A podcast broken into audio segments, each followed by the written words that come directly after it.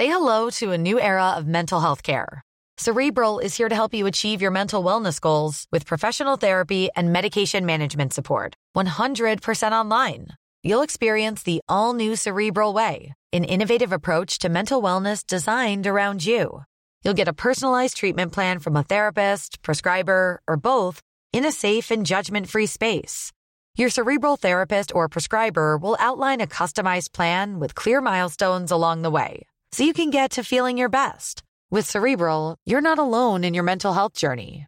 We're here to empower you to live a fulfilling life. So take that first step towards a brighter future and sign up today at cerebral.com slash podcast and use code ACasts to get 15% off your first month. Offer only valid on monthly plans. Other exclusions may apply. Offer ends July 31st, 2024. See site for details.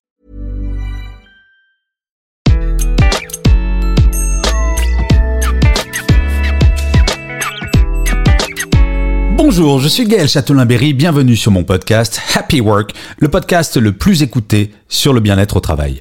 Pour cet épisode, j'ai choisi de vous parler de motivation. Et oui, engagement, motivation, deux mots qui sont devenus de véritables stars depuis deux ans. Entre la pandémie, les confinements, les incertitudes économiques, les tensions sur le marché du travail, forcément, cette question est devenue centrale. Pour les salariés, bien entendu, mais surtout pour les entreprises qui ont bien conscience que plus le chômage va reculer, plus il sera facile pour un salarié qui n'est plus motivé d'aller voir ailleurs. Pour une entreprise motivée n'est plus seulement une question de productivité, ce qui a été le cas pendant des années, mais c'est une question de fidélisation des salariés, dans l'absolu, pour n'avoir connu que le chômage de masse depuis mon diplôme de grande école de commerce au siècle dernier, et oui, le temps passe, je trouve que la nouvelle est plutôt bonne. Nous allons passer d'une philosophie tournée autour du Eh, dis donc, si t'es plus motivé, il y en a dix qui veulent ton boulot, au principe du Dis donc, si tu sais pas comment me motiver, il y a dix entreprises qui veulent me recruter. En effet, la responsabilité de la motivation, si elle était en théorie depuis toujours portée par les entreprises, la réalité du marché de l'emploi faisait que les salariés, inquiets de se retrouver sur le carreau, faisaient sans aucun doute plus d'efforts pour s'auto motivés. Les gens de ma génération pourront, je pense, largement confirmer ce point. La question n'est pas tant de savoir ce qui motive ou non les salariés, mais plutôt d'avoir conscience que ce qui pouvait sembler optionnel il y a quelques années pour un dirigeant ou une dirigeante ou un DRH ou encore un manager de proximité, c'est sans doute devenu la chose la plus stratégique pour les entreprises car la volatilité des salariés ne fera qu'augmenter dans les années à venir. Attirer les talents et les fidéliser devient absolument fondamental. Et pour ce faire, il y a cinq clés de motivation à connaître. Le premier point, c'est le sens. Et oui, travailler uniquement pour payer ses factures n'est plus suffisant. Si un salarié a peur de se retrouver au chômage et qu'il a un emprunt à rembourser, croyez-moi, il est assez simple de le motiver. Par contre, si il ou elle sait qu'elle peut trouver un travail très facilement en remplacement de celui qu'il a actuellement, cette crainte ne sera plus suffisante pour lui faire accepter tout et n'importe quoi. C'est à ce moment la notion de sens intervient. En quoi le travail de chaque salarié, quel que soit son niveau hiérarchique, participe à un projet plus grand? J'aime beaucoup cet exemple de la personne derrière le guichet d'accueil, à qui son directeur explique que son travail est le plus important. Quoi? Moi La personne à l'accueil Un job important? Mais oui, vous le savez bien, la première impression est la plus importante. Si quelqu'un pousse la porte de l'agence et que vous êtes souriant, aimable, prêt à aider, notre travail est incroyablement facilité. Sans vous, nous ne ferions pas autant d'affaires. Caricatural comme euh, échange hmm, Pas tant que ça. Et je viens par exemple de quitter l'une de mes banques parce que j'en avais assez de mal me faire recevoir par la personne à l'accueil. Ce n'était pas sa faute, juste celle de son manager qui n'avait pas su lui expliquer le sens de son travail. Le deuxième point, c'est l'attention portée à l'humain.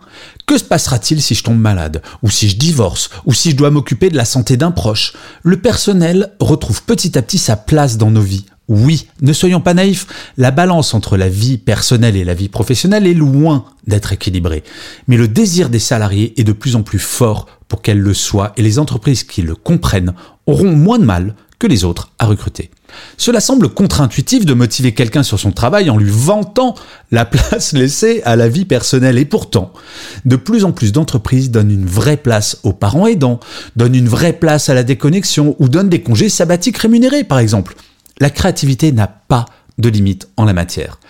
Mais c'est de plus en plus souvent le cas. Un candidat aura le choix entre deux ou trois postes et prendra en considération tous les éléments y compris ce qui concerne directement sa vie personnelle.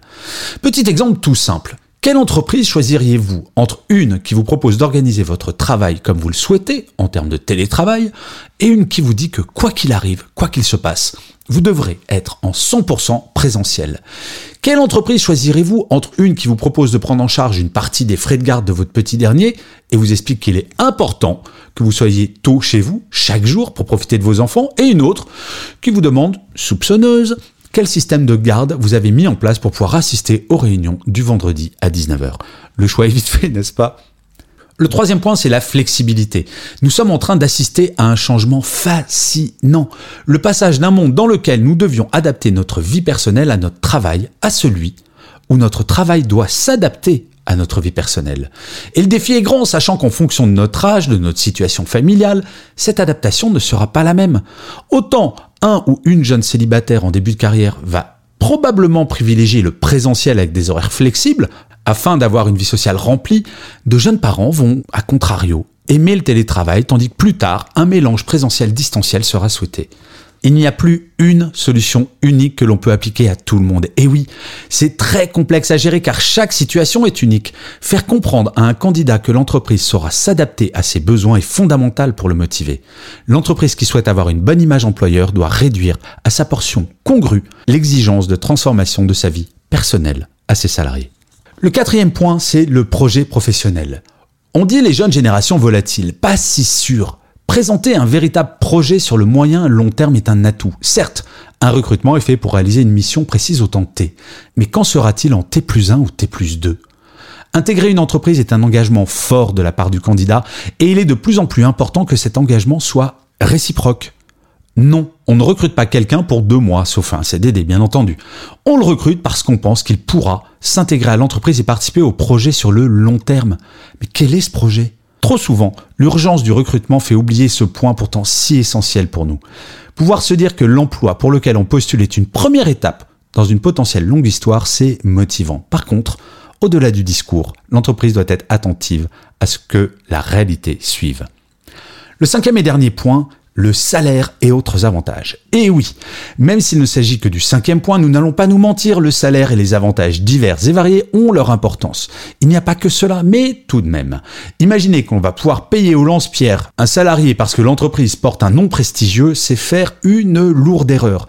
Quand j'ai été diplômé, beaucoup de grands groupes, je ne vais pas donner de nom, profitaient du fait que le nombre d'emplois était limité pour tenir des discours inaudibles aujourd'hui. Du genre, certes, nous payons beaucoup moins que la moyenne du marché, mais en accrochant notre nom à votre CV, c'est une carrière garantie. Eh bien non, cela ne fonctionne plus et je l'ai vérifié auprès d'un grand nombre de DRH de grands groupes. Alors certaines entreprises poussent la logique encore plus loin de ce point de vue en décidant de donner un salaire élevé et identique à tous ses salariés, quel que soit le niveau hiérarchique. Alors cela pose bien entendu la question de la motivation par le salaire qui disparaît dans ce cas. Mais bon, je trouve le concept assez intéressant. In fine, le salaire permet de supprimer tout stress économique. Et c'est bien connu, un salarié bien dans sa tête est un salarié motivé potentiellement. Il est certain que la question de la motivation devient de plus en plus complexe. Fut un temps, il suffisait de fouetter les galériens pour qu'ils rament plus vite. Euh, est-ce qu'il faut vraiment regretter ce temps? Euh, Le défi, en fait, pour les entreprises est grand. Mais que ces réflexions sont passionnantes. Le monde de l'entreprise est en mutation vers du meilleur, du plus attentif envers l'humain. Et c'est tant mieux tout de même. Non, vous ne trouvez pas? Alors, et vous, est-ce que vous êtes motivé? Et si jamais vous êtes manager, savez-vous motiver vos troupes? Eh bien écoutez, vous trouverez sur mon site www.gchatelain.com des tests. Pour le savoir, je précise bien entendu, ces tests sont gratuits.